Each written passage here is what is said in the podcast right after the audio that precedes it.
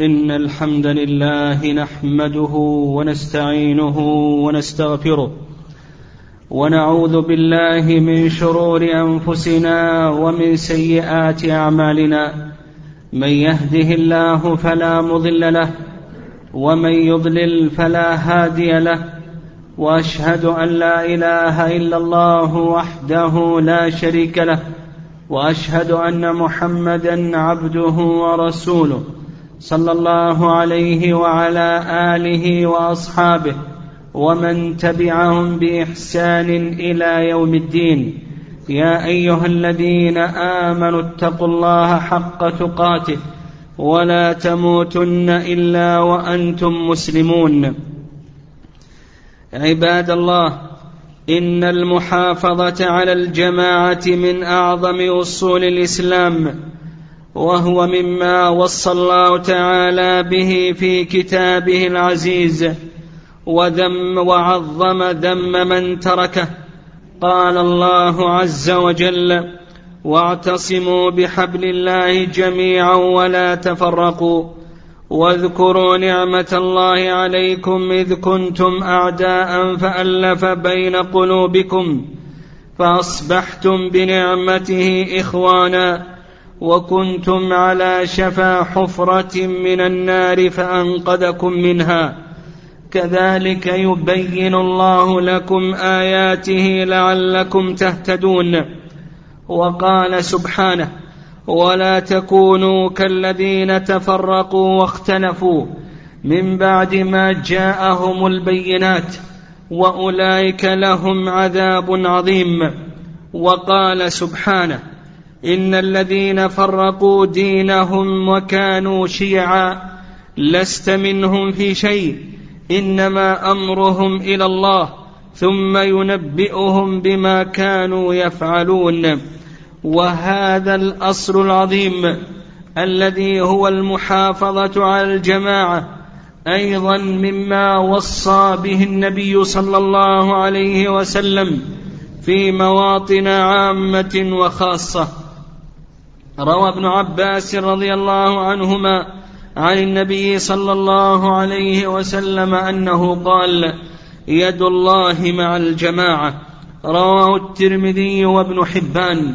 وقال الترمذي حديث حسن غريب. وثبت في صحيح مسلم من حديث ابن عمر رضي الله عنهما أن النبي صلى الله عليه وسلم قال من خلع يدا من طاعة لقي الله يوم القيامة لا حجة له ومن مات وليس في عنقه بيعة مات ميتة جاهلية.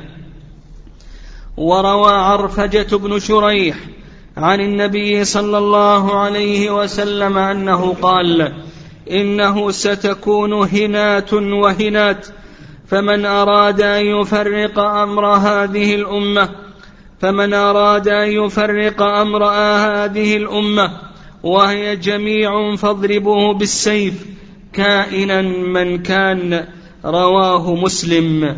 عباد الله وما عظمت الوصية باجتماع الكلمة ووحدة الصف إلا لما يترتب على ذلك من مصالح كبرى وفي مقابل ذلك ما يترتب ما يترتب على فقدها من مفاسد عظمى.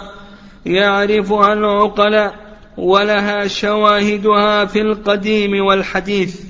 ولقد أنعم الله على بلادنا هذه ولله الحمد باجتماعهم حول قادتهم على هدي الكتاب والسنة.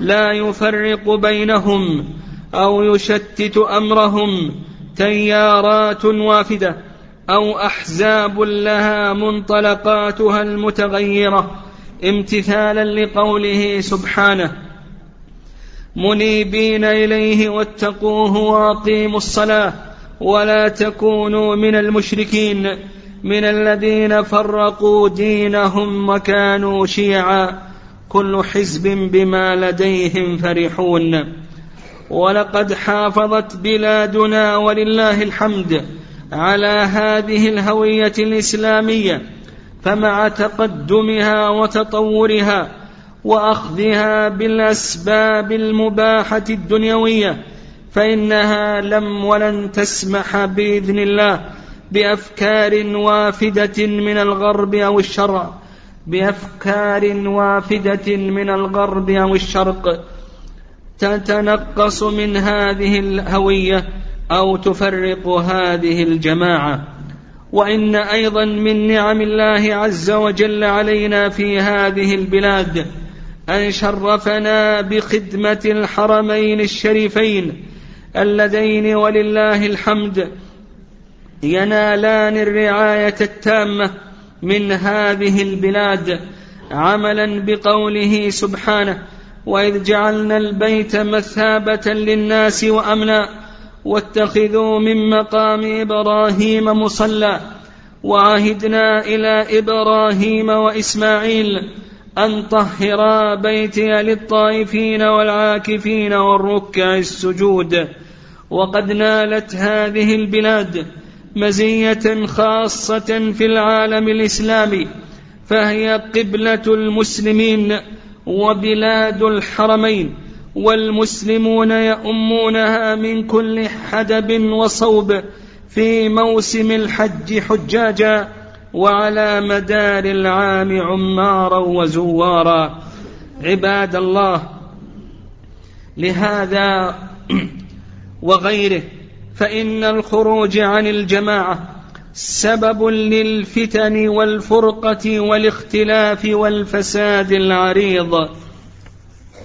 وقد حذر النبي صلى الله عليه وسلم من الفتن والوقوع فيها. روى أبو هريرة رضي الله عنه عن النبي صلى الله عليه وسلم أنه قال إنها ستكون فتن القاعد فيها خير من القائم. والقائم فيها خير من الساعي خرجاه في الصحيحين.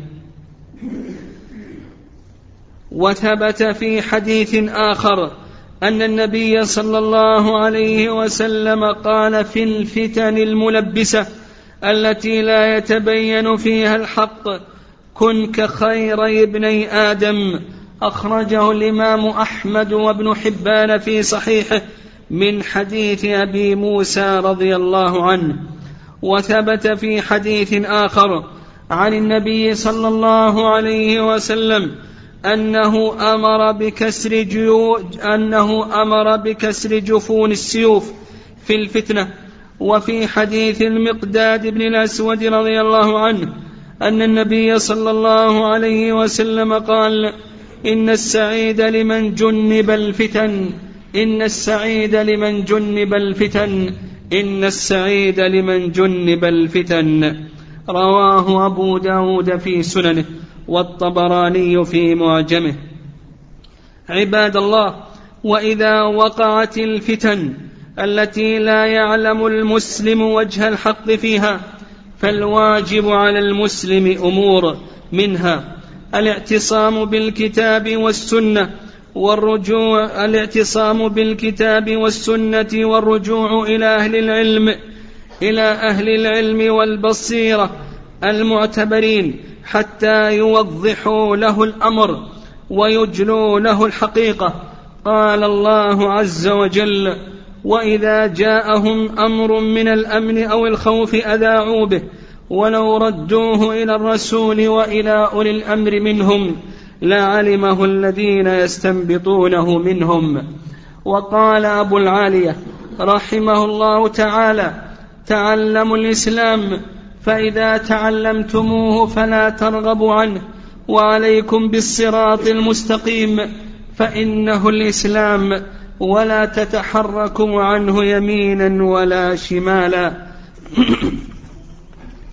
ثانيا أن يبتعد المسلم عن الفتنة وأن لا يشارك فيها بقول أو فعل أو حث أو تأييد أو دعوة إليها أو جمهرة حولها بل يجب عليه البعد عنها والتحذير من المشاركة فيها. ثبت من حديث عمران بن حصين رضي الله عنه أن النبي صلى الله عليه وسلم قال من سمع بالدجال فلينأ عنه أي ليبتعد عنه. رواه الإمام أحمد وأبو داود.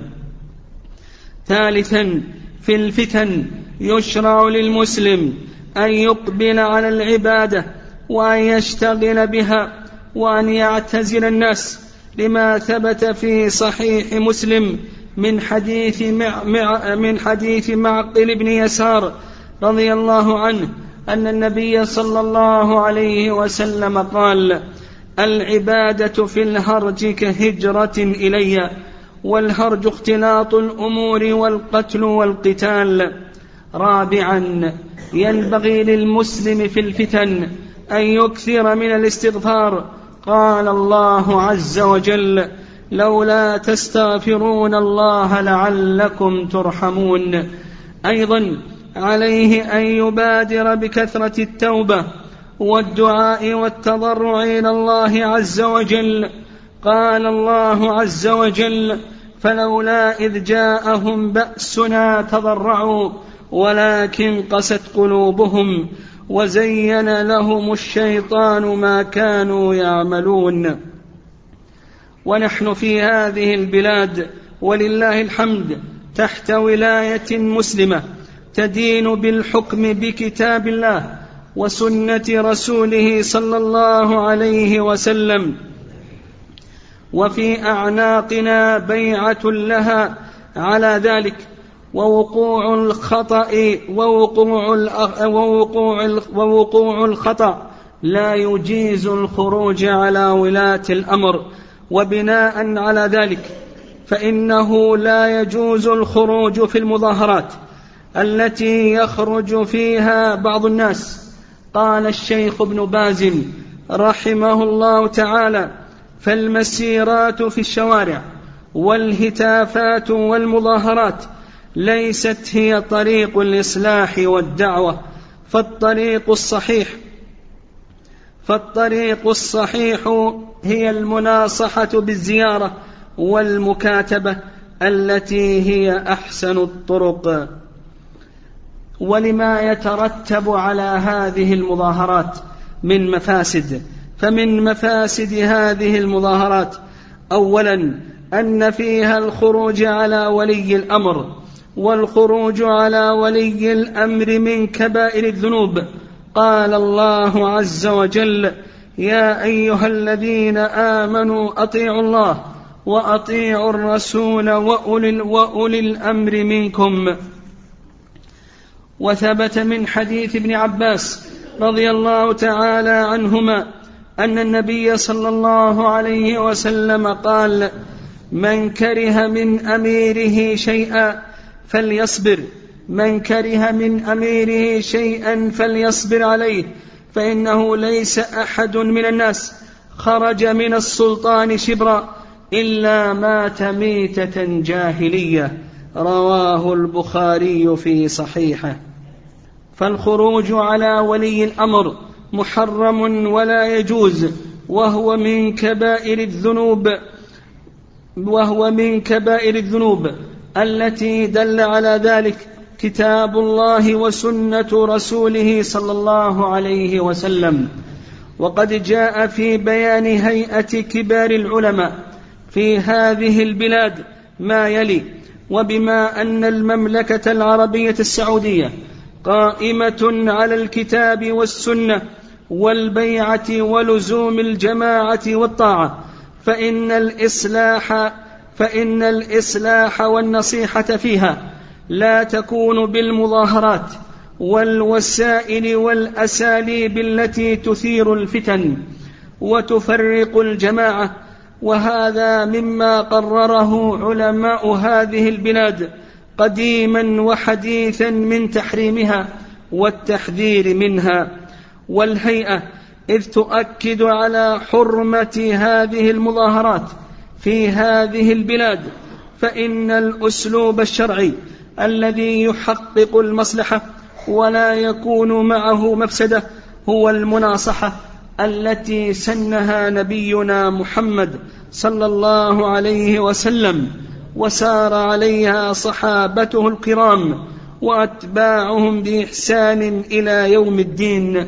اللهم جنبنا الفتن ما ظهر منها وما بطن. اللهم آمنا في أوطاننا وأصلح أئمتنا وولاة أمورنا. يا ذا الجلال والإكرام. أقول ما سمعتم. واستغفر الله لي ولكم من كل ذنب فاستغفروه إنه هو الغفور الرحيم. الحمد لله رب العالمين الرحمن الرحيم مالك يوم الدين والعاقبة للمتقين ولا عدوان إلا على الظالمين. اللهم صل وسلم وبارك على نبينا محمد وعلى آله وأصحابه ومن تبعهم بإحسان إلى يوم الدين. عباد الله تقدم أن هذه المظاهرات تترتب عليها مفاسد كثيرة ومن مفاسدها ما تقدم أنه خروج على ولي الأمر وهذا محرم بالكتاب والسنة.